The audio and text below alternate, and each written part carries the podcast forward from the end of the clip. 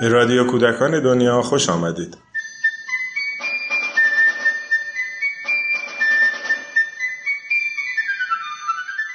سلام. در زمستان 97 دوره آموزشی توسط مؤسسه پژوهشی کودکان دنیا برگزار شد. در این دوره هفت جلسه ای که نزدیک به 300 نفر در اون شرکت کردند، آقای ناصر یوسفی مبانی و مفاهیم فرهنگ سر رو مرور کردند. در رادیو کودکان دنیا طی سلسله برنامه هایی چکیده این سخنرانی ها رو با شما در میون می‌ذاریم.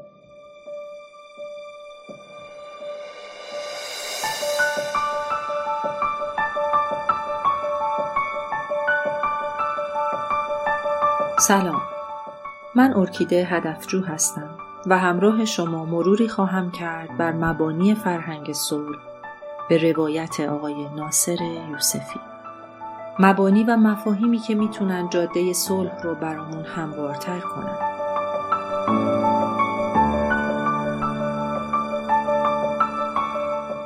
برای مقدمه به سراغ نوزاد انسان میریم. او از معدود موجودات زنده است که نیاز به یک مراقبت دائم داره. در بسیاری از موجودات عمر این مراقبت خیلی کوتاهه. در برخی اونها حتی چند روز هم طول نمی‌کشه. اما نوزاد انسان به یک مراقبت تمام وقت نیاز داره و حتی نمیشه لحظه ای از اون قافل شد. گروهی این زمان رو دو سال می‌دونن، بسیاری هفت سال و برخی هم معتقدند که این مراقبت همه جانبه تا دوران نوجوانی باید ادامه داشته باشه.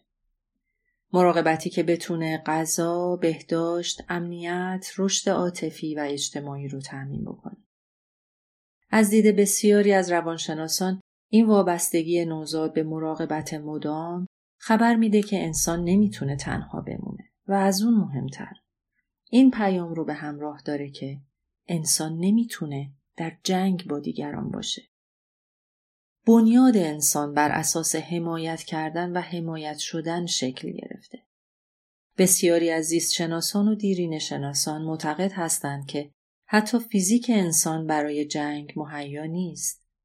روی دو پا ایستادن، نیاز به تکیه کردن و در کل اندامی که نه چنان قدرتمنده و نه خیلی سریع و نه ویژگی مشخصی برای جنگیدن داره. برخلاف بسیاری از حیوانات که اندام قدرتمندی دارن که اونها رو برای جنگیدن آماده می‌کنه. انسان تنها وقتی در کنار انسان دیگری قرار می‌گیره توانایی قابل توجهی پیدا می‌کنه. همه اینها خبر میده که حضور انسان در کنار دیگری معنا و امنیت پیدا می‌کنه. حتی حیات اجتماعی انسان از ابتدا تا امروز بر این نکته بنا شده. انسان وقتی در کنار دیگری قرار گرفت انسان شد. وقتی کار گروهی کرد، مسئولیت به عهده گرفت، از دیگری مراقبت کرد و از انسانهای دیگر آموخت تونست تبدیل به چیزی بشه که امروز ازش سراغ داریم. اینها در کنار بسیاری موارد دیگر خبر میده که انسان نمی‌تونه تنهایی زندگی کنه.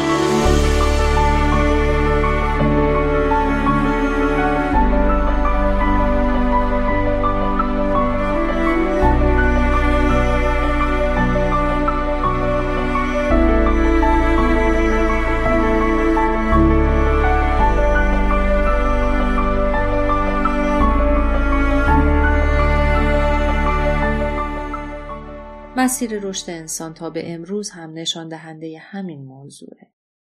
انسان همواره تلاش کرده تا به نوعی این تنهایی رو پر کنه. گاهی جذب گروه های مختلف شد و فردیت خودش رو از دست داد و زمانی هم تونست با حفظ فردیت همراه جمع بشه. اما همین انسانی که نیاز به در جمع بودن داره به دلایل مختلف تنها میشه. کودکان به دلایل مختلف ممکنه مراقب خودشون رو از دست بدن. بسیاری از تحقیقات نشون میده این کودکان وقتی که در جایگاه پدر یا مادر قرار می‌گیرن به سختی می‌تونن از پس نقش مراقب بر بیان.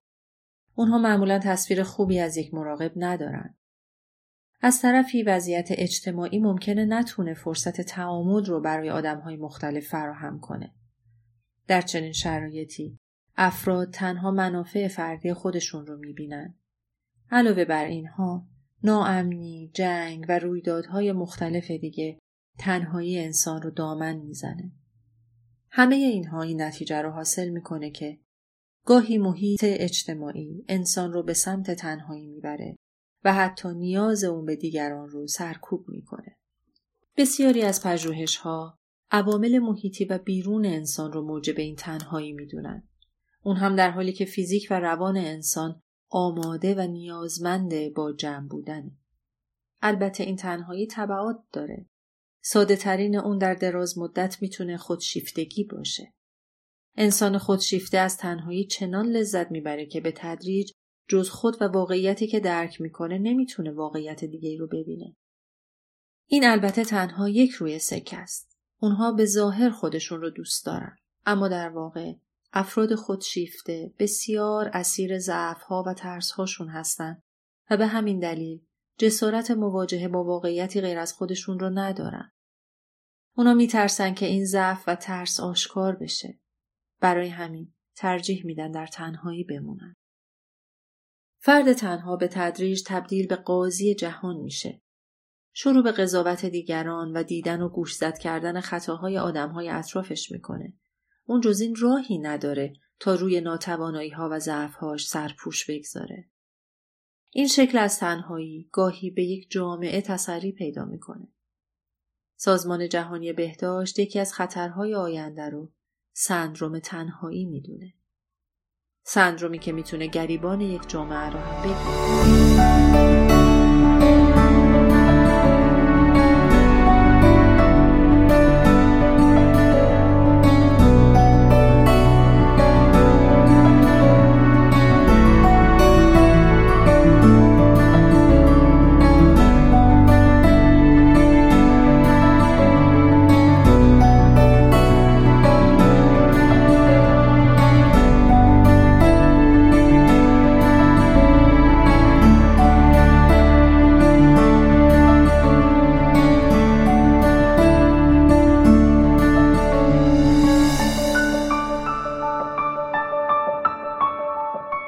بسیاری از متخصصین زنگ خطر این سندروم رو برای جامعه ما به صدا درآوردن.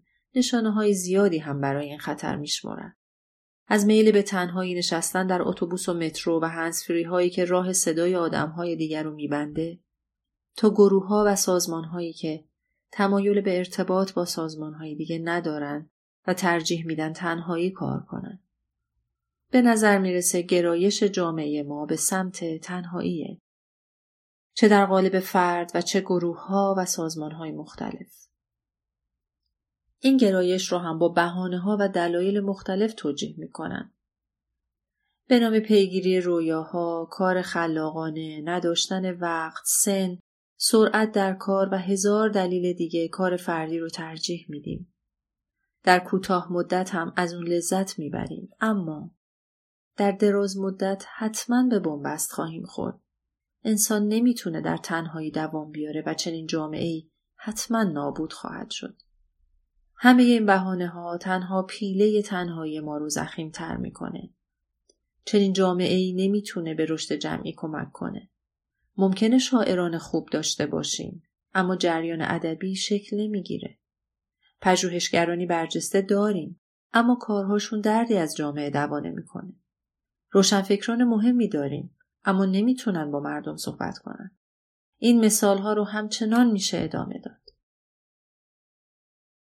بنابراین گسترش پیله تنهایی فقط فاصله ما رو از دیگران بیشتر می‌کنه تا جایی که دیگه حتی حرف همدیگر رو نمی‌فهمیم. این فاصله خیلی وقتها به قهر منجر میشه و پیله تنهایی رو گسترده تر می‌کنه. چنین شرایطی جلوی شکل گرفتن جسارت جمعی رو در جامعه می‌گیره. بسیاری از کارها و مشکلات یک ملت از عهده یک فرد بر نمیاد و نیاز به یک جسارت جمعی داره. باید کسانی از پیله تنهاییشون بیرون بیان. تنها در این صورته که آدمهای دیگم قدرت پیدا می‌کنن و همراه میشن. تنها تصور کنید خانم توران میرهادی شبیه بسیاری از هم نسلان خودش بعد از انقلاب قهر می‌کرد و می‌رفت. آیا وضعیت آموزش کودکان ما در این شرایط بود یا بسیار بسیار عقبتر؟ آیا مؤسساتی که از دل شورای کتاب کودک بیرون اومدن و پروژه های فراوانی رو به نفع کودکان پیش بردن امکان ظهور پیدا می کردن؟ در نهایت تنهایی، فاصله و فردیت بدون شک ما رو به سوی جنگ هدایت می‌کنه.